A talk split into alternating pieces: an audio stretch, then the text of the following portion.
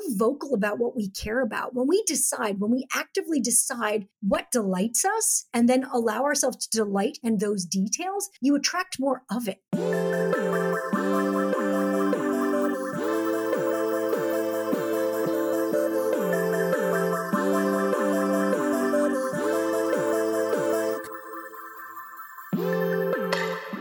What's shaken? Emily Abbate here, coming to you with another installment of Hurdle Moment from Hurdle, a wellness focused podcast where I connect with everyone from your favorite athletes to top experts and industry CEOs about their highest highs, toughest moments, and everything in between. We all go through hurdles in life, and my goal through these discussions is to empower you to better navigate yours and move with intention so that you can stride towards your own big potential. And of course, have some fun along the way. For today's episode, I am chatting with Meaghan B. Murphy. She is the editor in chief of Woman's Day. She's also the author of the book, Your Fully Charged Life. And that topic is exactly what we're here to chat about. We are here to talk about how to be more positive on the regular, specifically, how to let go of negative thoughts. As she puts it, embrace the yay and bring your best self to every moment. It sounds a little complicated, or maybe it sounds easier than I'm letting on. But the truth is, is that when you embrace a positive mindset, then positive things will find you. I can promise you that. The sentiment energy attracts like energy is a sentiment that I literally embrace every single day. When I think about what I want out of the day, that is what I am doing. I'm putting what I want into the world. And so Meaghan is opening up about exactly how we create that energy for ourselves with her tried and true tricks and solutions. She opens up about her journey, how she became such a yay person. After overcoming a bout of grief, dealing with the loss of her father, and also how she seeks out optimism and positivity even when things in her life are not going as planned, even as she herself navigates hurdles as a working mom of three. I'll be the first to admit that some days it is difficult to take on a positive perspective. But by listening to this episode, I trust that you will be well equipped with the tools you need to do just that. Make sure you're following along with Hurdle over on social. It's over at Hurdle Podcast. I myself am over at Emily Abbate. I'm going to put the link to Meaghan's book, Your Fully Charged Life, in the show notes if you're interested in grabbing yourself a copy. And last but not least, I want to take care of a little bit of housekeeping in that I've received some messages lately. I think Spotify's been a little iffy. Who knows what's going on? But if you are having difficulty playing Hurdle on your chosen streaming platform, the good news is that it is available on nine different platforms. I'm talking Google Podcasts, Apple Podcasts, Spotify, TuneIn, Castbox, you name it. So if ever you have a problem, I promise you, Hurdle is available to you. You just might need to pivot a little bit. and while you're pivoting, do me a solid. Rate and review the show if you have a second. Wherever you get your podcasts, it means the world to me. Five stars, positive vibes. and with that, let's get to it. Let's get to hurdling.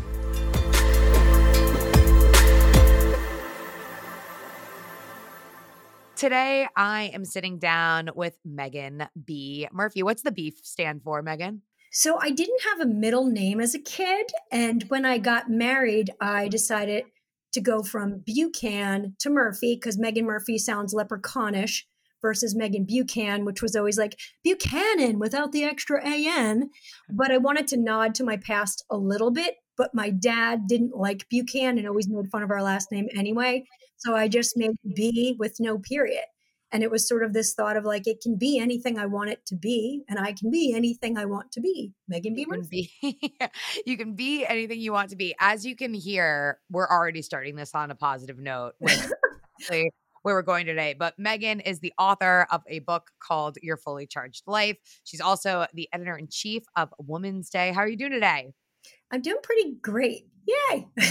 I'm just going to go right in off the bat. Tell me something you're grateful for today. Oh my God. Well, I woke up at 6 a.m. with my middle son because he really wanted to get his book report done. And we were up at the crack of butt working on his paper and we invented a peaches and cream smoothie and got it done before anybody was awake. And it was just like kind of quality one on one time. I have three kids. So, like, just like that morning magic with one kid felt really special. Yeah, really special. Also, I love that we invented a smoothie before anyone else woke up, aka also used a blender. oh my god, it was so loud. Well, we didn't start blending till 7:15 when we knew Big Sis had to be up and then it was like then it was time. Well, I'm so excited to finally have you on the show and I know as I said at the top of this, you are an author. The book's called Your Fully Charged Life. I'll make sure to link it in the show notes. But let's talk a little bit about why the title of this book. What made you want to write about taking advantage of your everyday? Well, I think the thing is, is like we all probably have a book in us, right? It's what people ask of us. And for me, people always ask for me, like, okay, like, can I bottle your energy? How do I channel that positive energy? And for me, living this way, fully charged, I like to call it, was hard won. Um, and it took me years and years and years to develop the toolkit to hack my own happiness. Like, not to get all sad and cry, but as my father was dying, I sort of made a promise to him. And sometimes I choke up when I talk about it, and sometimes I don't. But it would be to leave a legacy of positive energy because I transformed from somebody who was nicknamed Neggy Meggy who wore a grumpy necklace and had some really tough times to somebody who really does prioritize positivity and live with optimism and joy, even when their dad is dying. And so it became my mission, sadly, on, on his deathbed, to get this book out and to share this toolkit. Yeah, thank you so much for sharing that. You know, it's uh it's understandable that you have so much emotion surrounding a topic, a passion that is so, so strong for you. And I think it's really beautiful that you have learned how to harness this emotion and turn it into a true project, a true calling, if you will. Yeah. Well, and I think the funny thing too is about grief, and that my friend Rabbi Steve, who's the rabbi in residence at Woman's Day, talks about it of these waves of grief sometimes when I talk about my father, I can laugh and smile and I don't get choked up. And sometimes I just say his, I just say pop and I'm in tears. So it's like those, you just don't know seven years later. I don't, I never know how it's going to hit me, but sometimes it does. And I never try to like suppress or hide that emotion. I just lean into it. Yeah, lean in. I love that. That's definitely been something that I have been working on over the last year as well. So, before we talk about how to bring this positivity into your everyday, I would be a little bit curious. I'm curious to know if your friends, the people that you surround yourself with, your family, etc., had any sort of reaction to you stepping into this power of positivity, shifting a little bit maybe from the Meaghan they knew before. It's funny. So so people who know me now aren't surprised at all. People who knew me then, it's really more of like, you know, my best friend from childhood, Stacy Kraus, who like like my hobby as a child was literally sitting on the curb and sticking my tongue out at people who drove by. Like I was like a miserable little kid. Um, for her, it like to see this transformation is mind blowing. But for people who only know me in the past 10 years, it's it's not that shocking. Um, and it has been a very gradual, gradual transformation. Um, I had many hurdles in my teen years. Um, I, I suffered from a raging eating disorder. I was hospitalized three times. Um, my best friend passed away from her eating disorder. Um, and sort of going through therapy and going through all of that I began to have some tools and some strategies, but the crazy part was it literally wasn't until I was an editor at Cosmopolitan magazine and was tasked with this assignment of writing an article called The Seven Secrets of Happiness. And you're you, you know, you have a magazine background, you know, my editor in chief didn't know what the heck that story looked like. She just knew she wanted that cover line. So then these were the days before Google. I had to start kind of researching, okay, happiness and that's when I discovered the work of Dr. Martin Seligman, the you know the the forefather of positive psychology, stumbled upon the PERMA theory of wellness, and like for the first time realized whoa, happy people aren't just happy because they're inherently happy. Like there are these action steps, these choices, these ways that we can live to do happiness and change our disposition.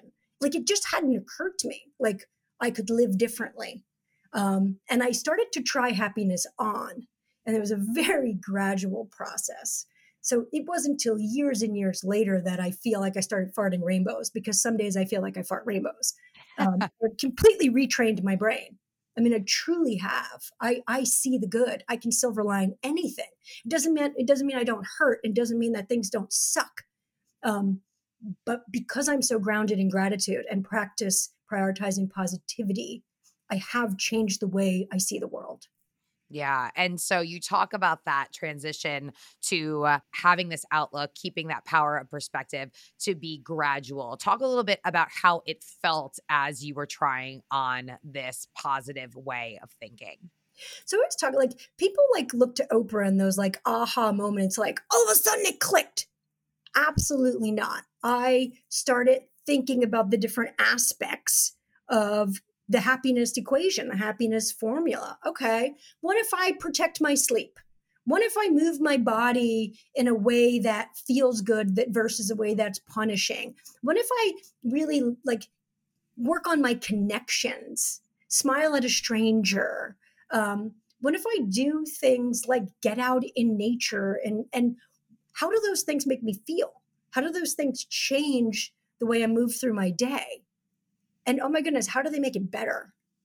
And, and gratitude was a really big one for me because I always thought of gratitude of like, okay, yeah, we'll sit around the Thanksgiving table, we're eating turkey, and we'll talk about something we're grateful for, right? Like that's what gratitude felt like. Something you do at Thanksgiving or something like really woo woo yogis with crystals in their pocket were good at, but never something I was going to be able to practice.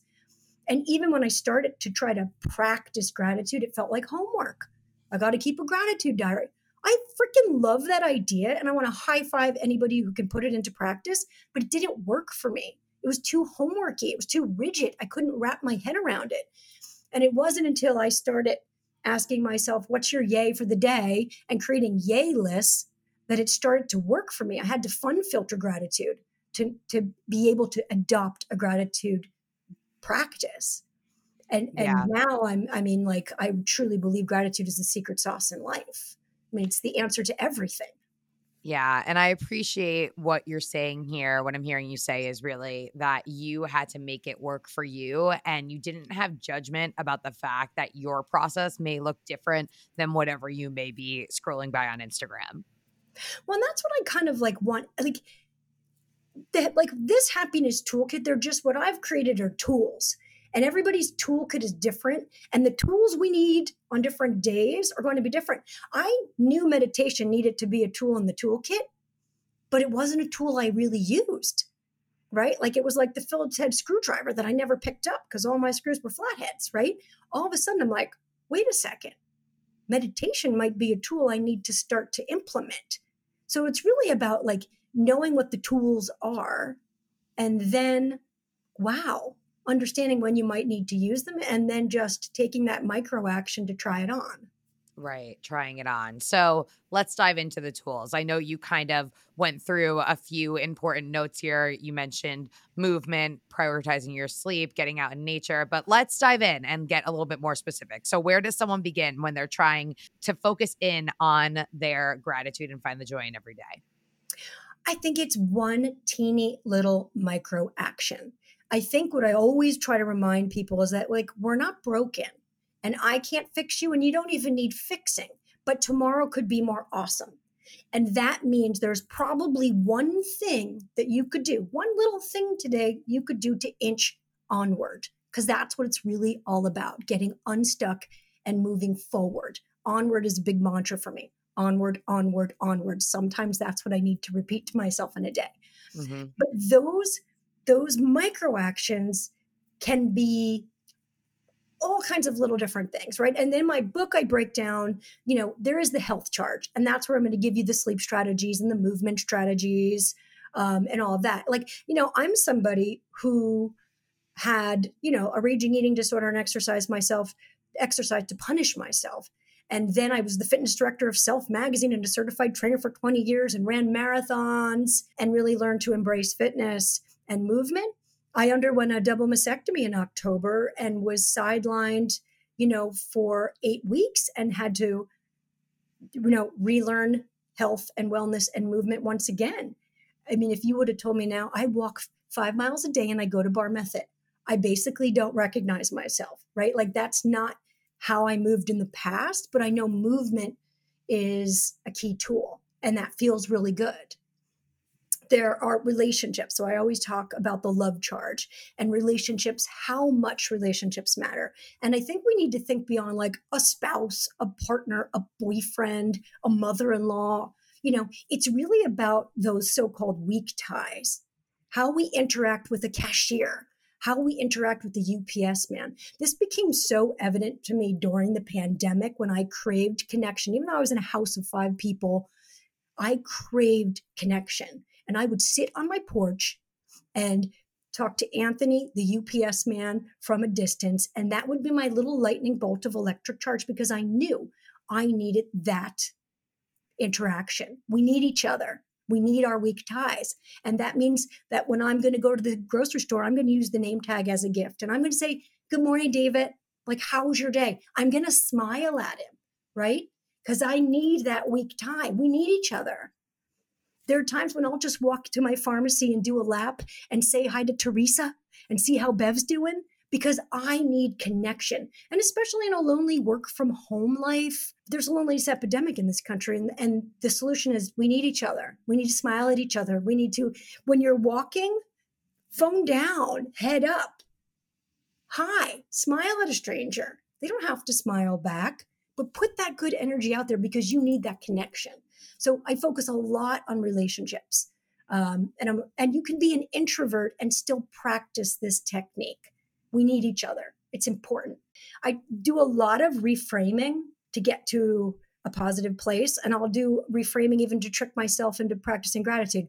I don't have to, I get to. When I first got to move my body again after a double mastectomy, I cried with such gratitude. Like, I got to do that again. How lucky, lucky, lucky. I don't have to do laundry. I get to because my kids got to go to lacrosse practice today. They got to get dirty knees. Fuck yeah. How does someone who has difficulty with the reframing practice really embrace seeing things from a different perspective? Just try it on, right? Like it doesn't have to be this immediate thing. But what I often say to people is like, change the way you do things to change the way you see things. So maybe you can't make that have to to get to flip right away. But honestly, how can you change the, see, you, the way you see the world today? Could you run a different route? Could you pick a different ATM machine? Could you take a different line at Trader Joe's? Changing the way you do things helps change the way you see things and could wake you off of autopilot to make other positive changes. For sure. You know, at the beginning of the year in January, one of the things that I was striving to do was do one new thing every week. A, it's a lot easier to add one new thing into your routine than maybe even anyone realizes, right? So it, that could be as simple as going to a new cafe. But I kind of took it to another level and I tried pickleball. I went to a pottery studio. Like I was just introducing new random activities into my week in a way that felt really fulfilling. And it was very clear to me that that added fun, as you call it, that added yay, was the thing that helped me find gratitude and excitement in all of the other things in my life that I was already doing. It's only because we get stuck on autopilot. Totally. You know, we forget to be alive. We just live. And until you wake that up by taking the pottery class, buying yourself flowers, you know, literally walking on the opposite side of the street, eating breakfast at a different time instead of having eggs, having a smoothie, right? It's like sometimes you just need a shake up to wake up. Shake up to wake up, as my friend Nick Dio calls it. It's breaking the matrix, mixing yes. things up. Yes. Yes. Yes. I know you also talk a lot about how saying no can be really powerful when it comes to choosing yourself. Talk to me a little bit about how that plays into the scheme of things. I find that we're all too polite. And so we say yes when we want to say no because we don't want to hurt feelings. And my reframe is that saying no is a form of self care, more important than a manicure or a massage or even a workout. Like it's radical self care. We need to say no. We need to prioritize our happiness by saying no. So, therefore, when we do say yes, we have room to say yes to things that matter. And I have become a relentless no sayer. And I, I try to give other moms and women permission to do the same. My kid doesn't have to go to every birthday party. No. He doesn't even like that kid. No. Why? I'm going to say, like, no, right? Like, and I'll often do my no, but, you know, with people I care about. Like my mom, you know, will be like, oh, I want to go see this community play at the Long Branch Theater. And I'm like, no, but I love you and I want to spend time with you. So no, but you want to go to lunch and go shopping, more my speed. Right. So it's it's like understanding that that no frees up a yes that matters.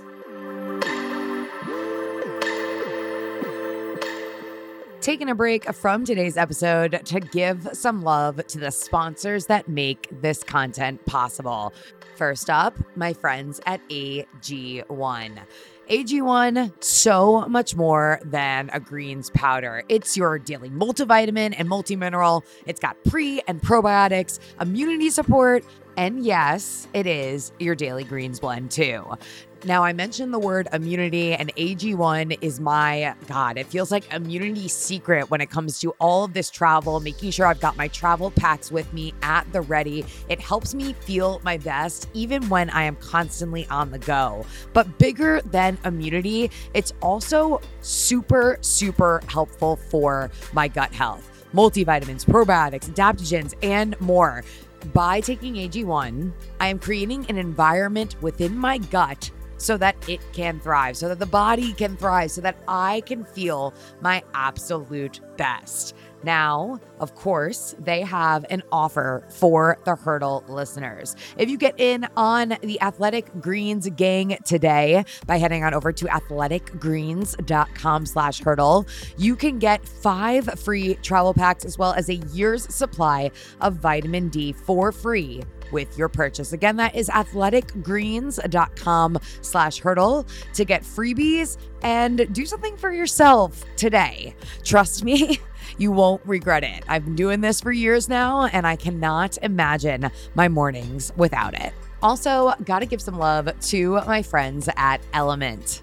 I am finally amping up my mileage again. Oh my God, saying that sentence makes me so excited. And honestly, one of my favorite parts is the post sweat element that I reach for every single time. I am a, I know this is cute, super salty sweater. So I know it is critical for me to replace the vital electrolytes I lose through sweat. And that is exactly where LMNT comes in. It is so delicious. It always boosts my energy throughout the day, and it gives me those electrolytes that I absolutely need to fuel my body before, during, and after a tough workout. Not to mention, it's zero sugar and doesn't contain any of the other junk I'd find in conventional sports drinks. So I do not have to worry about putting any harmful ingredients into my body. My favorite flavor is their orange salt, raspberry salt, close second, and the best part about LMNT is that it's grab and go packaging, which means it's super simple to grab a few packets and bring them with me on the move. Of course, LMNT has an awesome deal for Hurdle listeners. Head on over to drinklmnt.com. That's drinklmnt.com slash hurdle to get a free sample pack with your purchase today. Again, that's drinklmnt.com slash hurdle to get a free sample pack of all of their delicious flavors with your purchase today.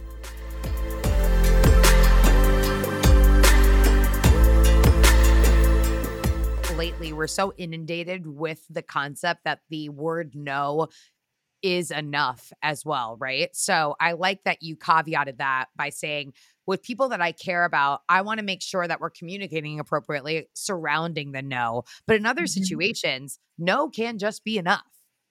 A hundred percent. It's if it's though a, a mom, a mother, or somebody that's in the sensitive, you know, like somebody you really care about that you want to protect their feelings. Right. Um, but like you asked me to volunteer for the carpool line, no. Hard stop, full sentence. Like, no, I'm not I'm not gonna do that. Just not. Not on my radar today. Not on my radar today. We've talked a bit about your history with movement and also as you so bravely shared, speaking about your mastectomy in October. You mentioned a big word for you is the word onward. How were you able to continue on with your positive mindset despite going through such unexpected challenges? You know, I feel uh, I feel very grateful. I'm always grounded in gratitude. Um, you know, my my so my mastectomy was elective. Uh, my mom had breast cancer twice. I had lost my dad to pancreatic cancer. I've seen seen chemo, seen radiation. Like I have the genetic mutation, and I had had many scares and had been getting screenings like, gosh, like every three months for the past two years, and I got tired. And I wanted to take charge of my health. I wanted to be fu- in fully charged in my health space. Um, and so I went through the surgery, and it was the craziest thing happened is the night I got home, I got lice. My kid had had um, school pictures, shared a brush, and I'm sitting, getting just gotten home from the hospital, can't lift my arms, bandaged four drains, and my my daughter sends me a picture, and she's like, "Mom, there's bugs in my hair," and I'm like, "Oh my god!" Yelled my husband, like, "I can't get out of this chair. It's going to take me 20 minutes to get out of this chair. Can you go see?"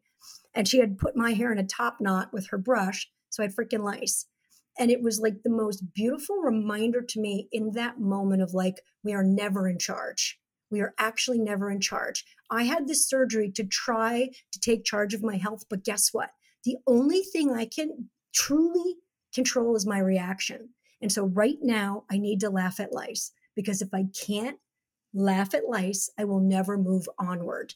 And it is something that i always really focus on is my reaction matters. And i am completely in charge of that reaction. So no matter what i'm going through no matter how hard something is no matter how much something sucks i'm in charge. I get to decide how i react. And that is so incredibly empowering. And i choose the fully charged path again and a freaking again and a freaking again yeah. And you mentioned your version of daily gratitude in being that yay list. Explain what the yay list is and how someone can start their own.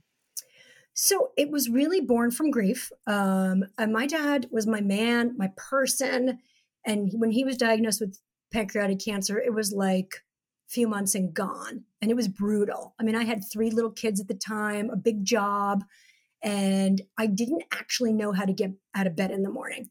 I didn't think I could do it, right? Like it was super, super low. And I, am talking, I had like a five year old, a three year old, and an 18 month old.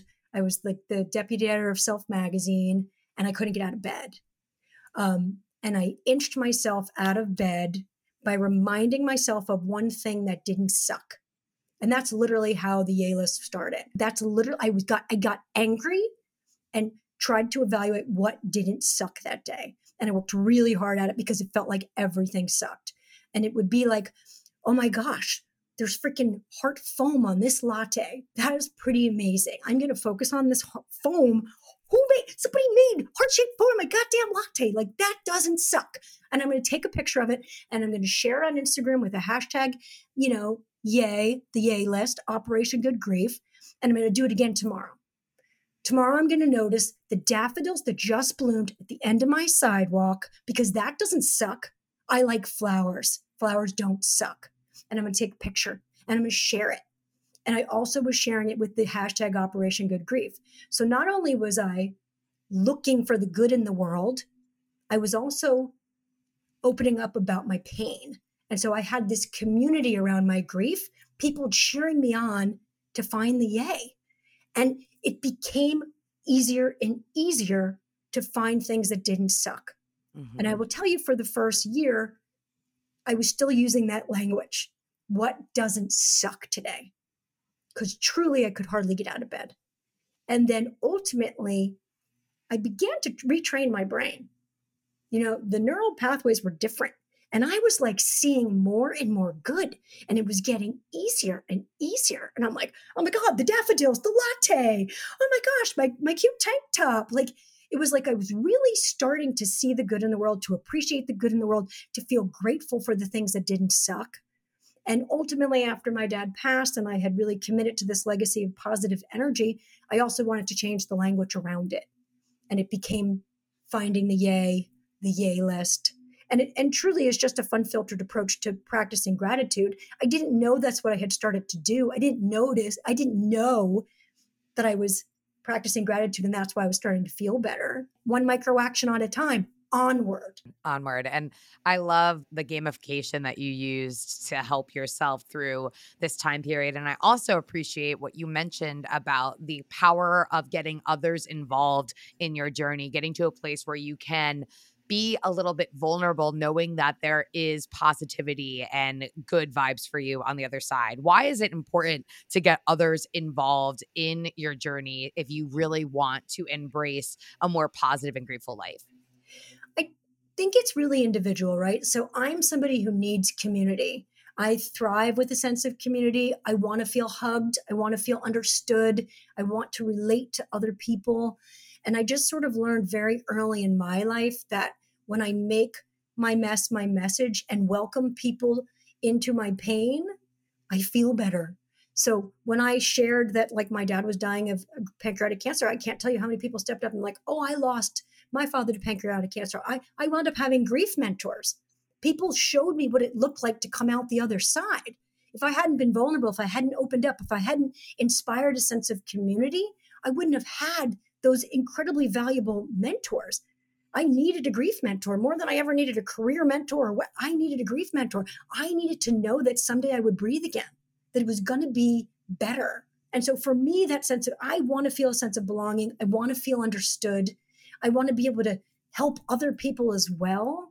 I want to have a community of understanding. Community is such a core value to me. It's even, I'm the chief spirit officer of my town, and I run the social media as a hobby because I think we should all love where we live and feel connected to our neighbors. It's one of the secrets to happiness. So, whether that's your intimate community of where you actually live or a global community of the people around you, comes back down to we need each other. We need each other in so many ways we don't even know.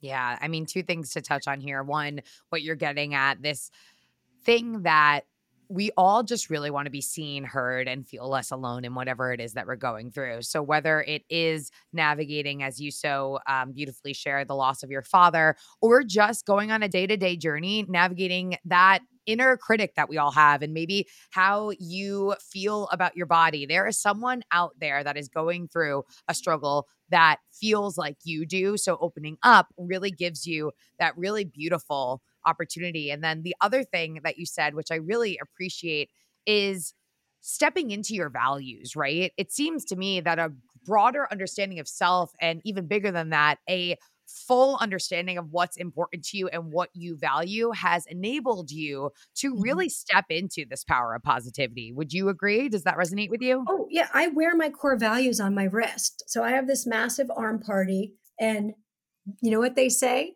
Freedom, family, and fun. My three core values are fun, family, and freedom. And I view the world through that lens. Does it improve my family? Is it fun? does it contribute to my freedom because those are the three core values i mean and obviously community and there's a whole bunch of other but those are my three important key values fun family and freedom and i know it seems almost like f- fun that's your core value yes i fun filter life and that's important to me and that's all that really matters, right? Because they're your values. They're not somebody else's values. It's like when we talk about the the term self worth, right? It's like so often it is so easy because of the highlight reel and the world that we live in to gauge how we feel or believe that we should feel based on what we see in the world around us. But really, where is your worth coming from? Self worth. How do you feel about yourself when you're by yourself?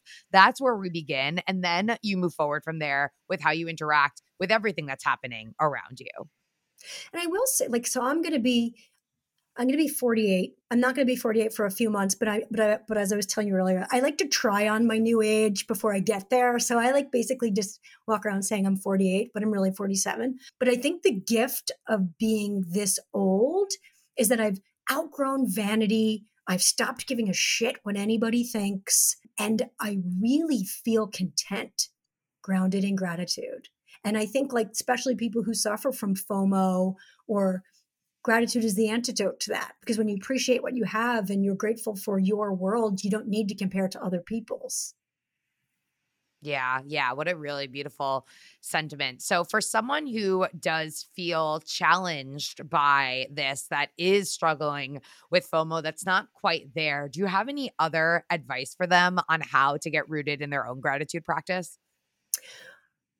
I think it, it's to give yourself a break and treat gratitude, treat, your, treat, treat yourself with grace. Like, you don't need to adopt a gratitude practice today and like write five things right. Like, what's could could you maybe maybe decide that something doesn't suck today and just acknowledge it take stock in something you appreciate could you just pause for a hot second and be like wow i really appreciate the fact that like the laundry's folded right like it doesn't have to be major it could be like i really appreciate that i like you know had fresh squeezed orange juice like it doesn't it doesn't have to be like i appreciate like it doesn't have to be global it doesn't have to be massive just one thing. I like to think of everything in micro actions. Like, definitely, there's one tiny little thing that you could do today to pause to appreciate. What's one thing that you're looking forward to right now, Meaghan? Um, I re- I like have re- I became a walker, and I I'm going to walk in the woods five miles with my labradoodle after this interview. I and it's I, I, I laugh and I smile on these walks because I'm like I was a marathoner. I was a competitive runner. Never in a bajillion years. I mean, I feel like I should be like in an easy spirit commercial. Like I don't even know myself. I walk. I walk places. Like I need sneakers with more heel support now. I'm like, who am I? But man, I'm I look forward to my daily walks. I love being in nature. It is so magical for me. I love just breathing in the like the woodsy air and noticing the cherry blossoms and like having this time with my dog who now is obsessed with me because he had never been walked in four years because I didn't really know you needed to walk a dog. I thought you have a fenced in yard and it's enough. Shit, the dog needs to be walked. But now he's my best friend. And I I notice new things on all of my walks and I and I I have this new practice. So I used to hide spirit rocks. I started like the um, the Gratitude Rocks project, where you would hide rocks with positive messages around town for people to find and spark joy. Maybe the rock says you're stronger than you think you are, or this or that.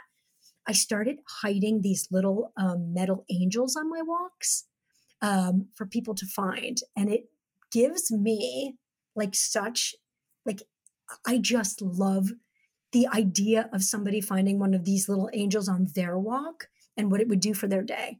Because um, rocks got too heavy to carry on five miles. and these little angels in my pockets. Um, but that's, I get like, and I can't wait to hide them. Yeah, that's adorable. That's truly so sweet. And you know what I hear when I listen to you talk is really just you have such a keen awareness of the things that bring you joy. And it sounds so simple at surface, right? To say to someone or just to ask someone like what are the things that you enjoy but you have truly done the work to have a strong understanding of what's on that list and it doesn't need to be something that takes you hours to put together I would just encourage anyone that's listening to this to take stock of what would go on that list, to sit down with yourself for five or 10 minutes, even over a few days. It doesn't even need to be all at once, and take some time to articulate the things that bring you joy because once you do, you will be without a doubt better for it. I, t- I talk a lot about this in the book. Little strategies like have a damn favorite color. Have a favorite color and make sure people know about it. Like my book cover is orange. My front door is orange. I can't tell you how many times someone is like sent me um, you know, flowers, like thought of you. I saw these orange roses at Trader Joe's and they left them on my doorstep. Or like we'll screenshot something with a lightning bolt because they're like, I thought of you, right? When we're vocal about what we care about, when we decide, when we actively decide what delights us, and then allow ourselves to delight in that detail and those details, you attract more of it. People know I love orange and lightning bolts. I can't tell you how much of that I attract into my life. People know my Murphy's Laws. I buy myself flowers every Monday. I can't tell you how many people have just randomly sent me flowers because you attract what you put out.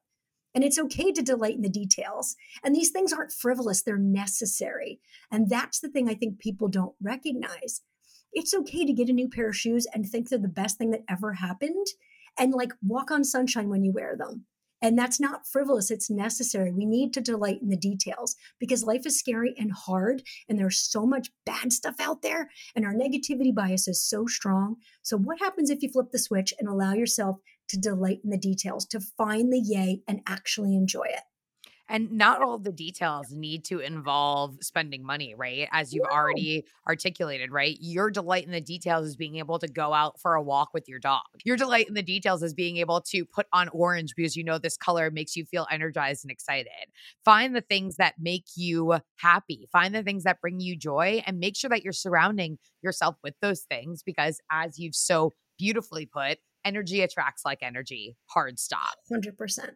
I, and I talk about, I, I love science because I'm a magazine editor, service journalist for 25 years. So, like, there's 45 pages of citations in my book. And even the thing with, like, I, I use the term dopamine dressing and talk about enclothed cognition.